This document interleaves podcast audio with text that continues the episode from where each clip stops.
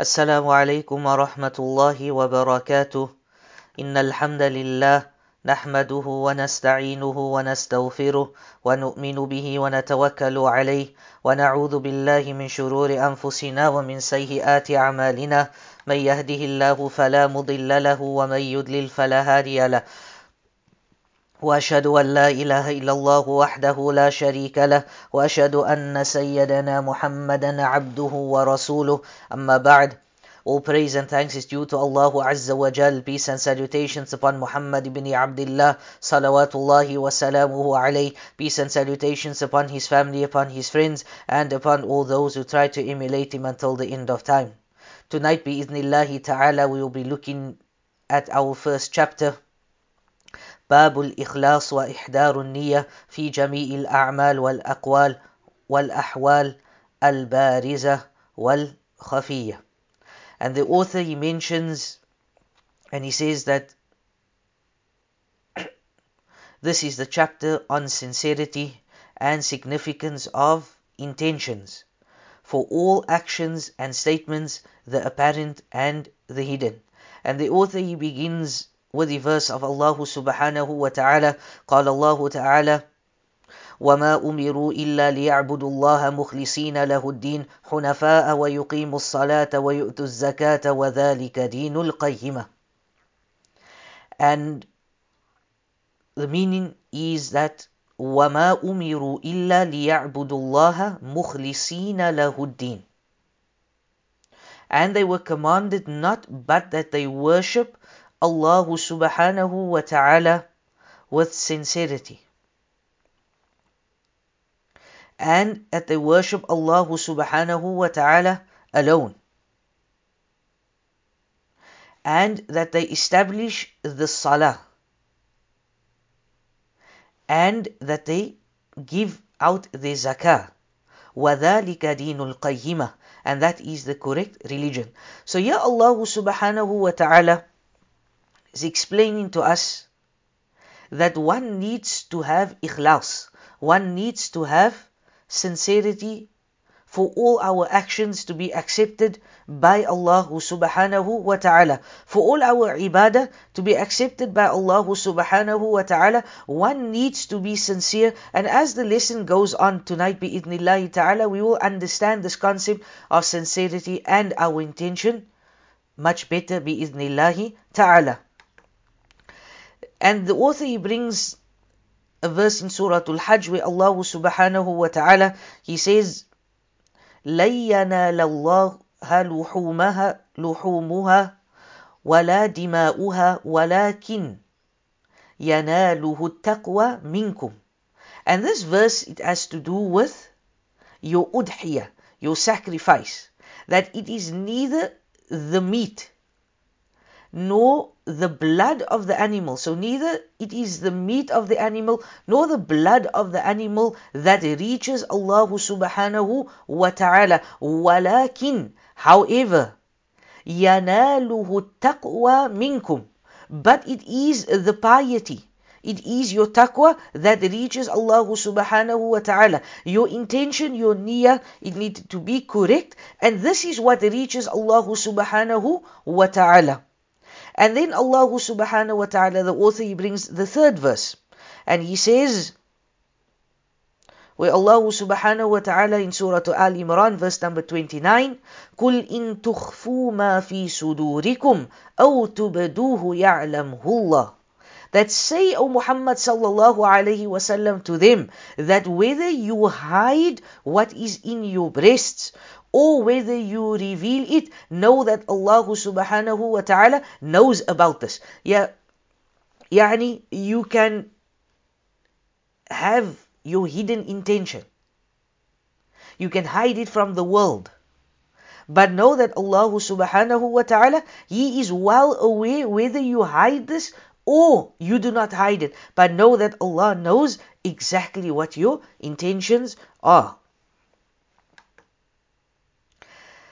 So this chapter, my beloved brothers and sisters in Islam, it deals with the niyyah, with the intention. And the first point that the author, he brings in his explanation of Riyadh al-Saliheen He says that the intention, the niyyah, its place is the heart or in the heart. This is the place of one's intention. So I need to have an intention in my heart. And he explains afterwards and he says that there is no place on the tongue with regards to the niyyah. Meaning, I do not have to say or utter my intention verbally. For example, the author, he says, when it comes to praying, I do not have to say, nawaitu usalli farda salah hakada wa hakada. Right? Or when I fast, nawaitu sawma ghadin an adai. Or when I go on Hajj, that I intend to perform Hajj. Or any acts of worship. This was not found in the time of Muhammad sallallahu alaihi wasallam. This was not found in the time of the companions of the Prophet sallallahu alaihi wasallam. So the author he starts the explanation of this chapter with explaining what is the heart or what is the intention. The place of the intention is in the heart. He then secondly says that there is no place in Islam for uttering the niyyah verbally. And then he gives some examples where he says that you do not say that I intend to pray, I intend to fast, et cetera. And he says that if a person does this, then such a person should know that this is an innovation. And the Prophet ﷺ, he warned us quite severely about involving oneself with bid'ah, with innovations.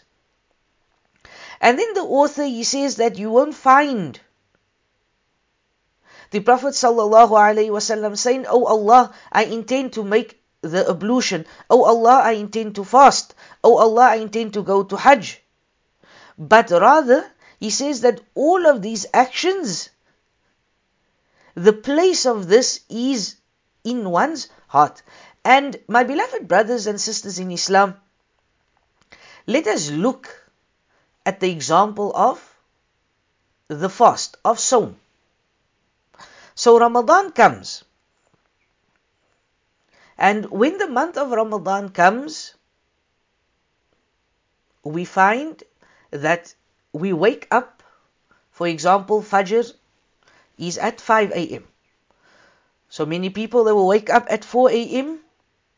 to do what? To eat, to have suhoor. They never ever wake up at four a.m. throughout the year except in this month of Ramadan. So this is already going against the norm. Which means there's a reason, and the reason for them waking up is that they want to intend to fast. They do not have to utter that, "Oh Allah, I intend to fast." It is already in their heart that I'm waking up, I'm going to fast. This is why I'm eating at this time, because Fajr is at five o'clock and I will be eating, and Allah subhanahu wa ta'ala knows best. Allah subhanahu wa ta'ala, the next point is that Allah azza wa jal, He knows what is in the heart of a human being. Allah subhanahu wa ta'ala is the creator of everything. Nothing can be hidden from Allah subhanahu wa ta'ala. And let us look at the verse that the author quoted. And Shaykh Uthaymin, he brings the same verse, and the verse reads as follows. قُلْ إِن تُخْفُوا مَا فِي سُدُورِكُمْ أَوْ تُبْدُوهُ يَعْلَمْهُ اللَّهُ وَيَعْلَمُ مَا فِي السَّمَاوَاتِ وَمَا فِي الْأَرْضِ وَاللَّهُ عَلَى كُلِّ شَيْءٍ قَدِيرٌ. That say, O Muhammad sallallahu alayhi wa sallam, إِن تُخْفُوا مَا فِي سُدُورِكُمْ أَوْ تُبْدُوهُ يَعْلَمْهُ اللَّهُ. That whether you, O mankind, O children of Adam, whether you hide what is in your breast, or whether you reveal it, يَعْلَمْهُ اللَّهُ, know that Allah Azza wa Jal, He knows this. وَيَعْلَمُ مَا فِي السَّمَاوَاتِ وَمَا فِي الْأَرْضِ. And know that Allah subhanahu wa ta'ala, He knows what is in the heavens and the earth. Wallahu ala kulli shay'in qadir. And know that Allah is able to do all things. Have you ever wondered, my beloved brothers and sisters in Islam? Let us wonder, let us ponder a bit. Allah subhanahu wa ta'ala, He says that He knows what is in your breasts and He knows whether you hide it or whether you reveal it. We are mere mortals, we are mere human beings. And then Allah says that He knows what is in the heavens and the earth.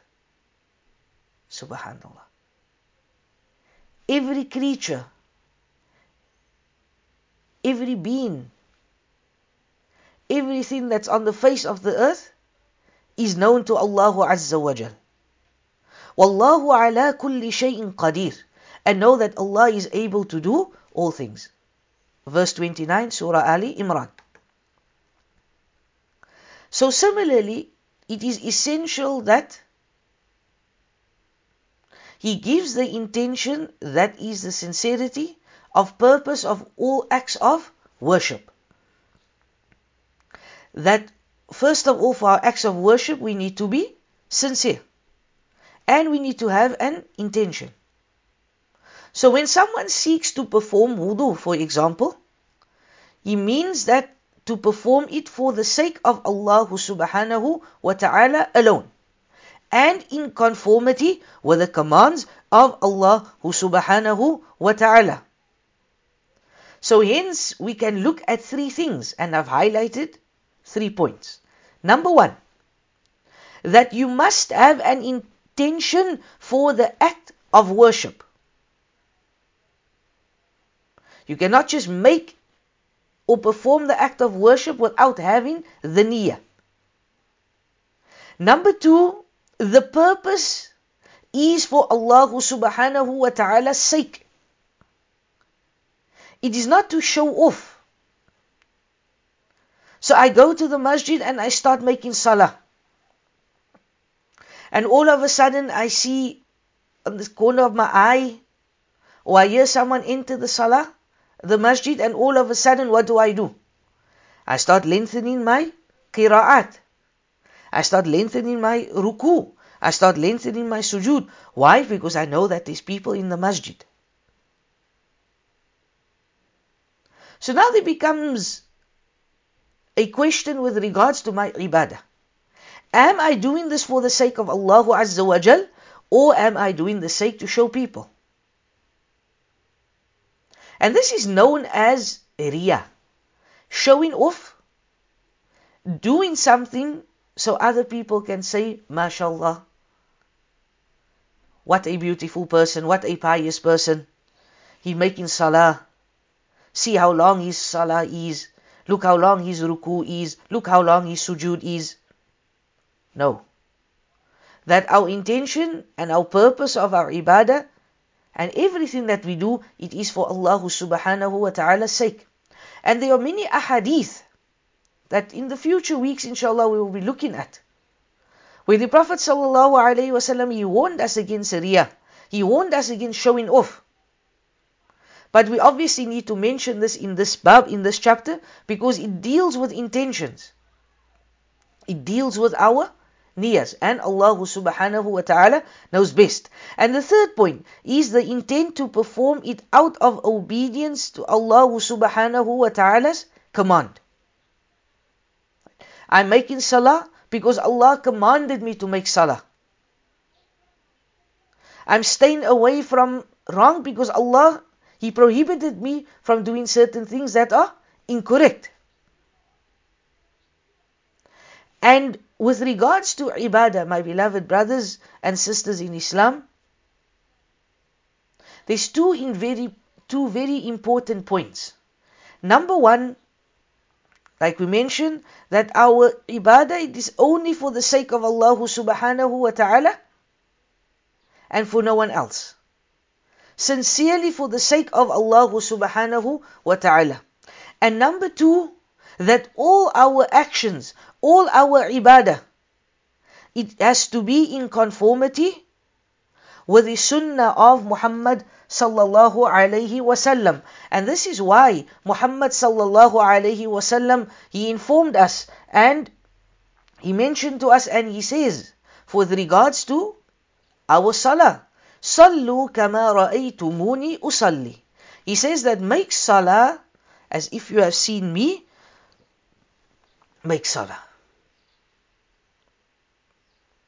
Khudu anni manasikakum. He says that take from me your hajj. And like this, the Prophet ﷺ, he taught us how to make dua. He taught us what du'as to make. He taught us how to fast in the month of Ramadan. He taught us how to make salah. He taught us how to give our zakah. Yes, maybe zakah would vary in today's time, that you can E F T, et cetera, or you send in money overseas, whatever it might be. But the fundamentals of these masail, the fundamentals of all of these ibadah, are found in the Quran and in the Sunnah of Muhammad sallallahu alaihi wasallam, and we follow it to the T. We follow it to that which Muhammad sallallahu alaihi wasallam taught us. And this brings me, or brings us, to the first hadith of Riyadh al-Saliheen. وعن أمير المؤمنين أبي حفص عمر بن خطاب رضي الله عنه قال سمعت رسول الله صلى الله عليه وسلم يقول إنما الأعمال بالنيات وإنما لكل امرئ ما نوى فمن كانت هجرته إلى الله ورسوله فهجرته إلى الله ورسوله ومن كانت هجرته للدنيا يصيبها أو امرأة ين كهوها فهجرته إلى ما هاجر إليه متفق عليه ومتفق على صحته رواه إمام المحدثين أبو عبد الله محمد بن إسماعيل ابن إبراهيم ابن مغيرة ابن بردزبة الجعفي البخاري وأبوه الحسين مسلم ابن حجاج ابن مسلم القشيري النيسابوري رضي الله عنهما في صحيحهما الذي هما أصح الكتاب مصنف. So this hadith, my beloved brothers and sisters in Islam, first of all, it is narrated by the second Khalifa of Islam, Amirul Mu'mineen, Umar ibn Khattab radiyallahu an. And Umar ibn Khattab, he needs no introduction. Alhamdulillah, a few weeks ago we discussed, and when we studied and we did the course on the Ashara Mubashara, when we did the course on those ten companions that were guaranteed Jannah, the second companion that we looked at was Umar ibn Khattab. And Umar ibn Khattab, like I mentioned, he needs no introduction. He was the second Khalifa of Islam. He was very close to Rasulullah sallallahu alaihi wasallam. And Umar ibn Khattab, he lost his life. He was murdered by Abu Lu'lu al-Majusi in the Prophet sallallahu alaihi wasallam's masjid whilst leading the Jama'ah in Salatul Fajr. So Umar ibn Khattab, he mentions, and he says that I heard Muhammad sallallahu alaihi wasallam saying that deeds are considered by their intentions, and a person will get the reward according to his intention. So whoever made hijrah, whoever immigrated for Allah and His Messenger, his immigration will be for Allah and His Messenger. And whoever immigrated, whoever made hijrah for worldly benefits or for a woman to marry, then his hijrah, his immigration, would be for that which he immigrated. And this hadith is narrated by Imam al-Bukhari and Imam Muslim. And Imam al-Bukhari, he comes from, or he hails from a place, Al-Bukhara, and Imam Muslim, he comes from Naysabur. May Allah subhanahu wa ta'ala reward them abundantly. They compiled, which is known as the Sahihain, the two authentic books of hadith. And inshallah in the future we'd like to look at a cause to discuss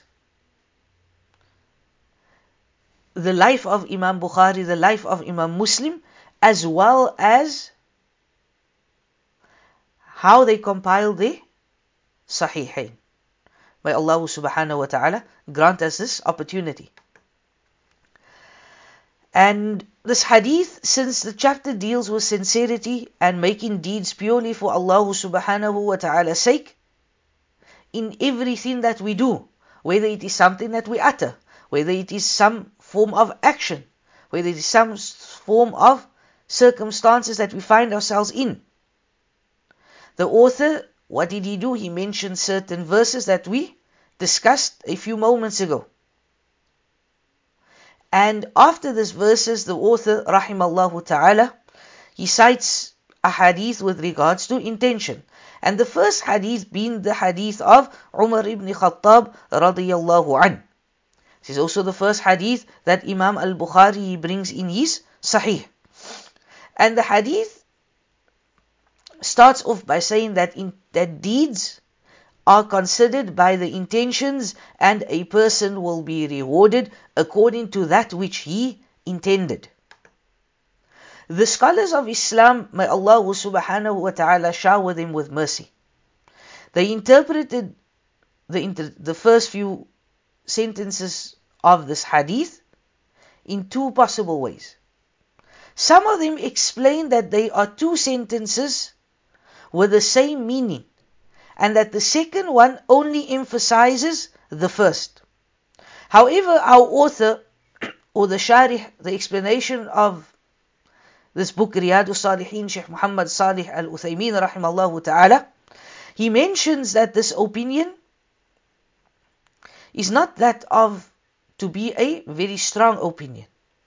And the reason why he says that, because a sentence in the Arabic language basically expresses a meaning, and it is not an emphasis, because it becomes obvious after a careful study of the two expressions that the differences are remarkable. Whilst the first one expresses the cause, the second one mentions the outcome. Whoever has intention, whoever does something, he will be rewarded for this. So there's a cause and there is an outcome. The first one states, the Prophet ﷺ, he mentions that every action certainly has to have an intention. As such, that every action, my beloved brothers and sisters, performed by the mentality, balanced and unrestricted, right? Meaning that any action that someone does that is mentally stable, he's mukallaf, he does not have any mental illnesses, and he's mukallaf in the religion, then any action that he performs, there has to be an intention. And it is impossible for such an individual to perform an action without having any intentions for it. Some scholars, they even say that if Allah had charged us with performing an action without intention, that would have implied giving us unreasonable responsibilities. That, no, my beloved brothers and sisters in Islam, that everything is based on our intention, and rightfully. How can you, while being fully conscious, free and not under duress, perform an action without a niyyah, without an intention? This does not make sense, since actions only stems from will and ability, and the will is the intention. So the first expression in the hadith means that no one performs a deed without a niyyah. However, this is something important, that intentions differ greatly and absolutely as the gap between the heavens and the earth. For example, you would have two people doing the same action, started at the same time, ending at the same time, but the intentions might be completely different. Let's look at, for example, Salah. Two people, they walk into the masjid. They both perform Tahiyyatul Masjid. One does this sincerely for the sake of Allah Azza wa Jal. This is what he gets rewarded for. The other person, he does this to show off. He does this so that people can say what a pious person, as we mentioned a bit earlier. Two people, the same action, but different intentions. So different rewards as well. So hence the basic principle is that there is no action without an intention, but intentions can differ and they can vary. Regarding the outcome of that, he said that a person will get the reward. The Prophet ﷺ says that a person gets the reward according to his intention. And everyone gets what they intended. So if he intends Allah, and he intends the abode of the hereafter, then this is what he will get. But if he intends something else, worldly benefit, praise, this is what he will get. And Allah subhanahu wa ta'ala says, "Man kana yuridul ajilata, ajjalna lahu fiha ma nasha." That whomsoever desires quick passing, yani enjoyment of this world, we readily grant him what we will from that which we like. So you want enjoyment from this world, this is what Allah is going to give you. And here we see Allah did not say, we readily grant him what he desires, but rather, the Almighty and the Sublime, he said, we readily grant him what we will, not what he desires. Similarly, for what or for whom we want, not for everybody. Therefore, he limits what will be granted and to whom it will be granted. This is from Allah Azza wa Jal. Allah gives to whomsoever he wills, and Allah takes away from whomsoever he wills. This is Allah subhanahu wa ta'ala. And this That is to say that amongst the people are those who will be granted their worldly desires, while others will be granted only a share of it. And some will still not be given anything at all. And Allah knows best. The next verse, Allah subhanahu wa ta'ala, he says, وَمَنْ أَرَادَ الْآخِرَةِ, and whomsoever desires the year after. وَسَعَى لَهَا سَعْيَهَا وَهُوَ مُؤْمِنٌ, and he strives for it with the necessary effort due to it, whilst he is a believer. فَأُولَٰئِكَ كَانَ سَعْيُهُمْ مَشْكُورًا. Then such are the ones whose striving shall be appreciated. Their striving will be appreciated. They will be thanked, يعني meaning, and rewarded by Allah subhanahu wa ta'ala. These two verses, Surah Al Isra, verse number eighteen and number nineteen. So he will certainly achieve the reward of what he does for the sake of Allah, and the abode of the hereafter. Hence, a person, the Prophet sallallahu alaihi wasallam, he says that a person will get the reward according to his intentions. And then the Prophet sallallahu alaihi wasallam, he said that deeds are considered by one's intention.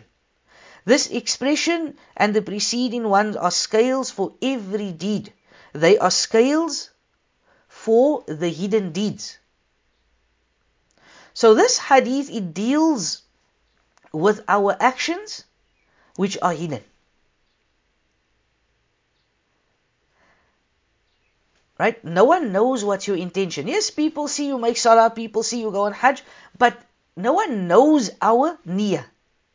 And this is why this, there are two ahadith that are extremely important in the life of a Muslim, as Shaykh Uthaymin, rahimahullah ta'ala, he mentions.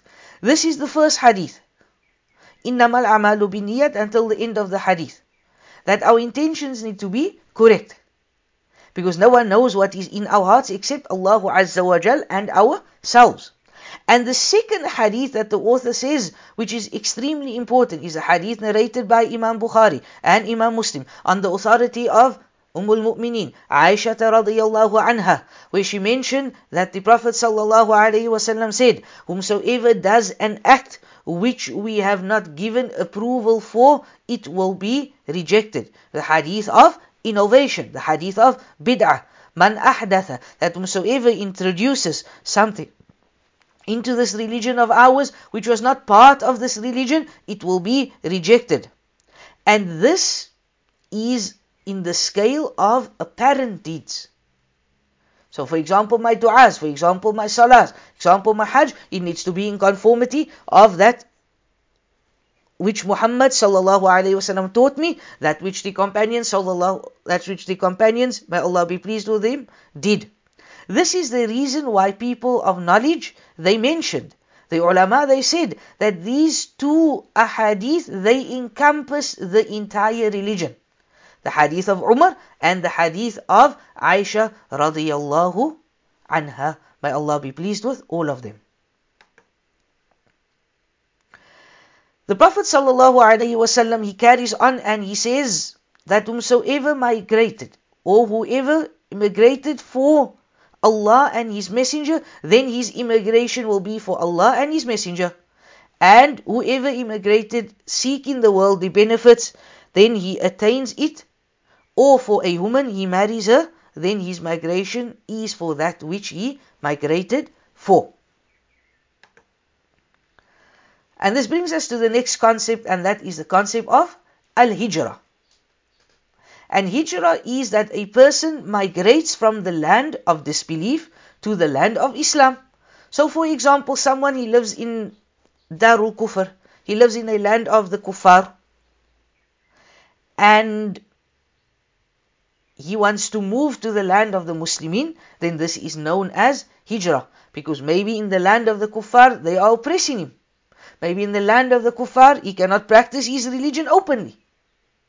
Or he's been persecuted, then he is allowed to move to the lands of the Muslims, and this is known as hijrah. But then the Prophet ﷺ, he highlights in this hadith that people may differ with regards to their migration. Amongst them are those who migrate and they leave their land for the sake of Allah Azza wa Jal.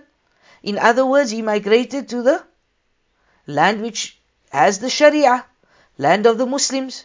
So this is what he will be rewarded for, because he left for the sake of Allah and the sake of His Messenger, and this is something good, so he will be rewarded for that. The second amongst those who migrate is he who migrates for some worldly benefit, to achieve something. And this is a man who perhaps he loves to amass wealth. And he might hear that a certain country, it has lush, fertile lands, and you can make a lot of money, so he leaves because he wants to make money. And he's not really worried about his religion, he's not really worried about his ibadah, et cetera. So he will be considered or be rewarded for that which he intended, which means that he wanted to go for wealth. So this is what he will get by the permission of Allah subhanahu wa ta'ala. And the third one is he who migrates from a land of disbelief to a land of Islam because of a woman that he desires to marry.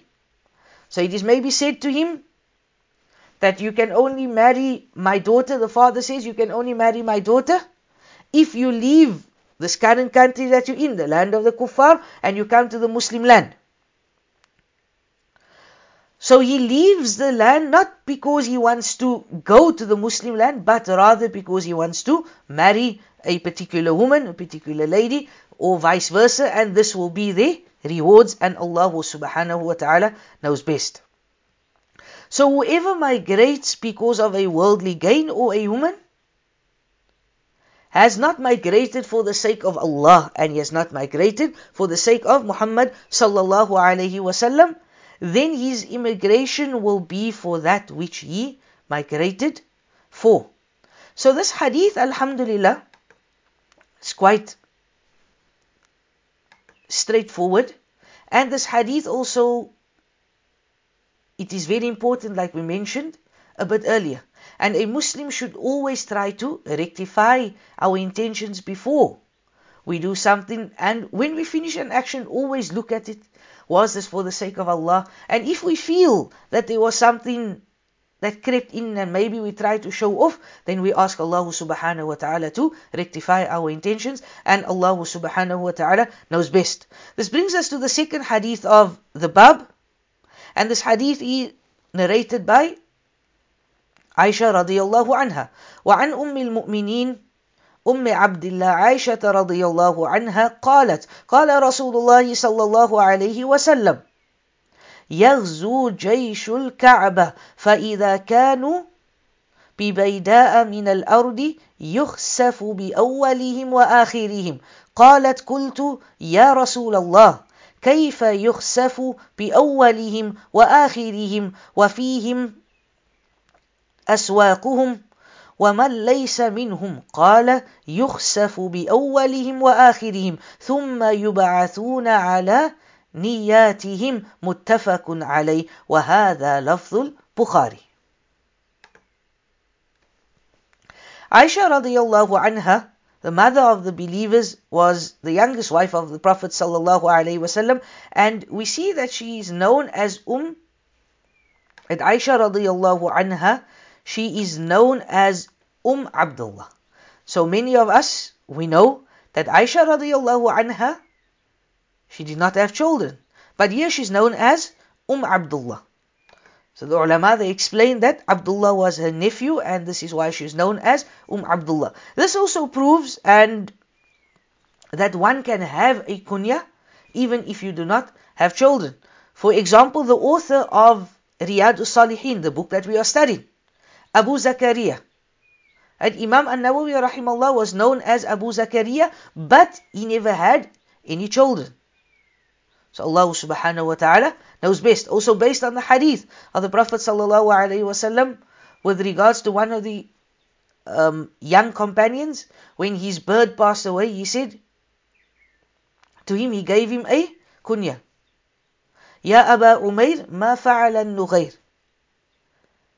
So he never had children, he was not married at that time, but the Prophet ﷺ gave him a kunya, and Allah knows best.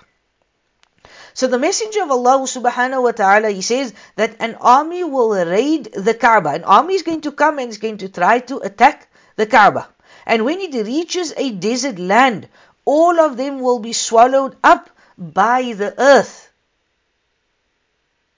So Aisha radiyallahu anha, she asked Rasulullah sallallahu alayhi wa sallam, why all of them, O Messenger of Allah? Why not just those that wanted to harm the Kaaba or destroy the Kaaba? So he answered, all of them will be swallowed by the earth, but they will be raised for their judgment according to their intentions. So on the day of Qiyamah, they will be raised and everyone will be then judged according to their intentions. This hadith is muttafaqun alayh, and the wording of this hadith mentioned here is that that you will find in Imam al-Bukhari's Sahih. The author mentions the hadith of Aisha radiyallahu anha, may Allah be pleased with her, that the Prophet sallallahu alaihi wasallam, he explained that an army will come and an army will raid the Kaaba. May Allah subhanahu wa ta'ala protect us and save us from all types of evil. And the first point that the author brings, right, of the Sharh, Shaykh Uthaymin rahimahullah ta'ala, that we'd like to look at, he says that the Kaaba is the house of Allah Azza wa Jal that was built by Prophet Ibrahim, by Nabi Ibrahim and his son Ismail. And Allah subhanahu wa ta'ala, he says, وَإِذْ يَرْفَعُ إِبْرَاهِيمُ الْقَوَاعِدَ مِنَ الْبَيْتِ وَإِسْمَعِيلَ رَبَّنَا تَقَبَّلْ مِنَّا إِنَّكَ أَنْتَ السَّمِيعُ الْعَلِيمُ. That, O our Lord, they ask Allah subhanahu wa ta'ala to accept this service from them. But before that, وَإِذْ يَرْفَعُ إِبْرَاهِيمُ الْقَوَاعِدَ مِنَ الْبَيْتِ وَإِسْمَعِيلَ. Allah says that, remember when Nabi Ibrahim and Nabi Ismail, when they built the Kaaba, and they said, رَبَّنَا تَقَبَّلْ مِنَّا, O Allah, accept from us, إِنَّكَ أَنْتَ السَّمِيعُ الْعَلِيمُ, that you, O Allah subhanahu wa ta'ala, that you are the all-hearer, you are the all-knower. Here again, my beloved brothers and sisters in Islam, honorable students, ya tullabul ilm, that when we make dua, when we do any action, we ask Allah subhanahu wa ta'ala afterwards to accept this. Rabbana taqabbal minna. Oh Allah, accept from us. Innaka antas samiul alim. That indeed you, Allah, you are the all-hearer, you are the one that is all-knowing. And the author, again, Shaykh Uthaymin rahimahullah ta'ala, he brings the story of Abraha. He brings the story of how Abraha tried or wanted to attack the Kaaba, and they came from Yemen. So they came with a large army led by a huge elephant with the purpose of destroying the Kaaba. And when they came close to the Kaaba and got to a place known as Al-Mughammas, the elephant stubbornly halted and refused to proceed. They began to force it to proceed to the Kaaba, but it refused. But when they pointed, or when the elephant was directed towards Yemen, so maybe the elephant was turned around and pointed towards the direction of Yemen, he would get up and he would start to move much quicker. And this also brings us to a story during the expedition of Hudaybiyah, when the Prophet sallallahu alaihi wasallam's camel Al-Qaswa, he all of a sudden started to refuse to proceed, and the companions of Rasulullah sallallahu alaihi wasallam, I would start questioning. I would say that Qaswa has become disobedient, Qaswa has become lazy, and it's become stubborn now, because he does not want to move. The Messenger of Allah subhanahu wa ta'ala said that Qaswa is not stubborn. And right, know that the animals, they are not stubborn. But the Prophet sallallahu alaihi wasallam, here we can see an important lesson, that the Prophet sallallahu alaihi wasallam was defending an animal. He was defending his camel. And this shows us that even with regards to our animals, they should never be injustice. They should never be us harming the animals of Allah subhanahu wa ta'ala. The Prophet sallallahu alaihi wasallam, he says that it is not in the camel's character to be stubborn, but rather it is Allah subhanahu wa ta'ala. He says, but rather it is the one who held the elephant back that is holding Al-Qaswa back, that is holding the camel back. And this is referring that Allah subhanahu wa ta'ala, who is free from all imperfections, the most exalted, that it is He, Allah subhanahu wa ta'ala, that held the elephant back, and it is He, Allah subhanahu wa ta'ala, that held the camel Al-Qaswa back. And this is an important lesson, again, for all of us, that we should understand and that we should know that Allah subhanahu wa ta'ala is the one that is in charge of all of us, that it is He, Allah subhanahu wa ta'ala, that is in control of all of us. And it is He, Allah subhanahu wa ta'ala, that gives us the ability to move. It is He, Allah subhanahu wa ta'ala, that gives us the ability to do whatever we are doing. And we should always be thankful to Allah azza wa jal. The crucial point here is that the Kaaba had been attacked by a large army from Yemen, led by this huge elephant with the aim of destroying the Kaaba. When it reached a certain point, the elephant refused to proceed and it became stubborn. And here we find that they were held back and they were delayed.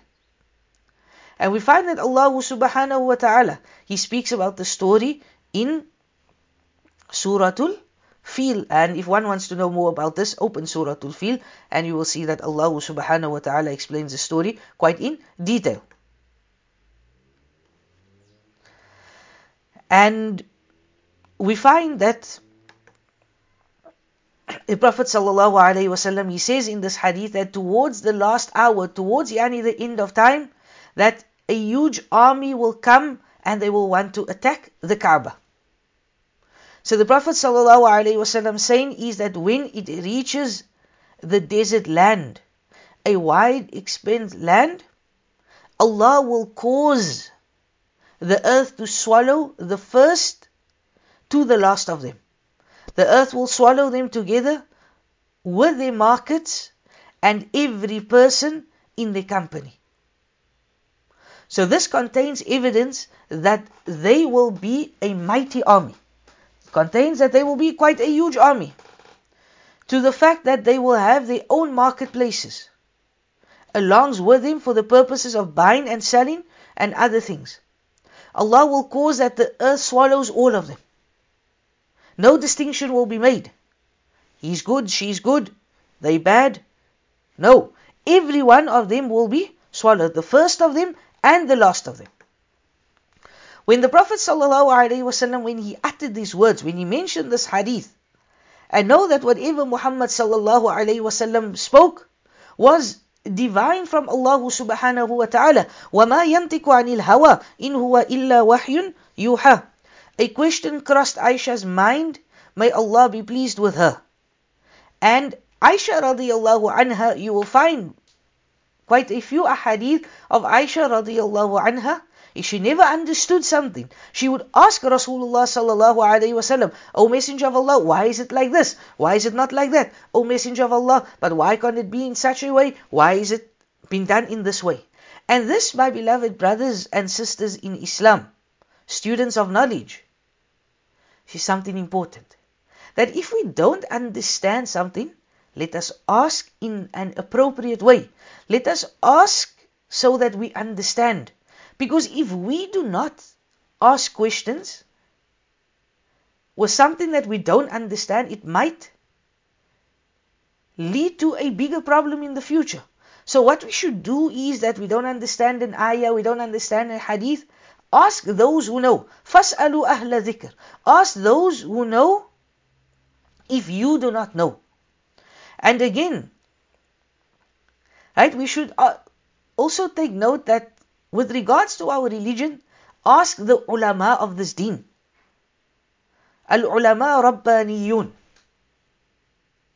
Those ulama that fear Allah subhanahu wa ta'ala. Not every person that wears a thawb or grows a beard, not every person that wears a coat or a bisht or whatever is a scholar, is a student of knowledge. So know who you ask, and ask those who fear Allah Azza wa Jal, those who up upon the way of the Salafu Salih, those that are known to be of those that follows Rasulullah sallallahu alayhi wasallam, that follows his companions and the salaf of this ummah. So Aisha radiallahu anha, she asks Rasulullah sallallahu alayhi wasallam, O Messenger of Allah, Ya Rasulullah, how will the earth swallow the first of them and the last of them when they have their marketplaces with them and those who are innocent? So now she wants to know, O Messenger of Allah, you say that the first of them and the last of them, all of them, yani, they are going to be swallowed up. But what about those that are innocent? The Prophet ﷺ, he answers. And he says, the first of them to the last of them will be swallowed. All of them are going to be swallowed by the earth together with their markets and the innocent ones amongst them. But they will be raised on the day of resurrection according to their intentions. Again, every person would have his own intention. So this hadith also teaches us an important lesson that Shaykh Uthaymin rahimahullah ta'ala mentions. He says, whomsoever accompanies the people of falsehood, the people of transgression and enmity, will surely suffer the same punishment as theirs, the righteous and those that are not righteous. When the torment comes, it afflicts, it afflicts the righteous and those that are not righteous. the pious and the sinful, the believer and the one that does not believe, the one who establishes the prayer and the one who is arrogant. It will not spare anyone. They will be raised on the day of resurrection, and then everyone will be judged according to the intentions. So this is why it is important also, my beloved brothers and sisters in Islam, that we should know who we mix with. Al-mar'u ma'adini khalilihi, as the Prophet ﷺ says, that a person is judged on the company that he keeps. فَلْيَنْظُرْ So look who you befriend. If you're going to be with the people of falsehood, you're going to be with the people that transgress, that breaks the laws of Allah subhanahu wa ta'ala, you're going to be just like them. And when Allah subhanahu wa ta'ala's punishment comes, also, He does not distinguish. When the punishment comes, the punishment is not going to look, oh no, he was good, he was not good. It takes everyone. And on the day of Qiyamah, when we stand in front of Allah Azza wa Jal, this is then going to be the time where our intentions will count. So the point of this hadith, that why the author Imam al-Nawawi rahimahullah ta'ala brings this hadith, is to show us, is to teach us that our intentions are important. And we can see the link between the first hadith, that of Umar ibn Khattab, and this hadith of Aisha radiyallahu anha. And this brings us to the end of our lesson. We ask Allah subhanahu wa ta'ala to guide and protect us. We ask Allah subhanahu wa ta'ala to rectify our intentions. We ask Allah subhanahu wa ta'ala to make us of those that our niyyah is always for the sake of Allah subhanahu wa ta'ala, whatever I do. I wake up in the morning, we thank Allah subhanahu wa ta'ala. Our intention when we have breakfast, when we have a meal, is that we can be stronger, so that we can worship Allah subhanahu wa ta'ala better. We ask Allah subhanahu wa ta'ala to guide and protect all of us.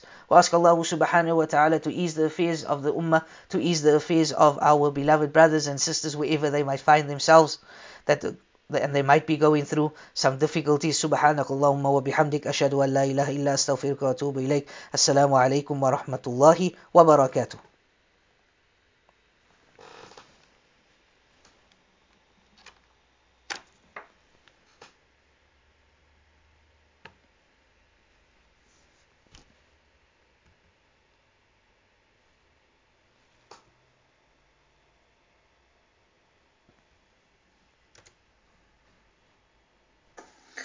Assalamu alaikum. He hails from a place, Al-Bukhara, and Imam Muslim, he comes from Naysabur.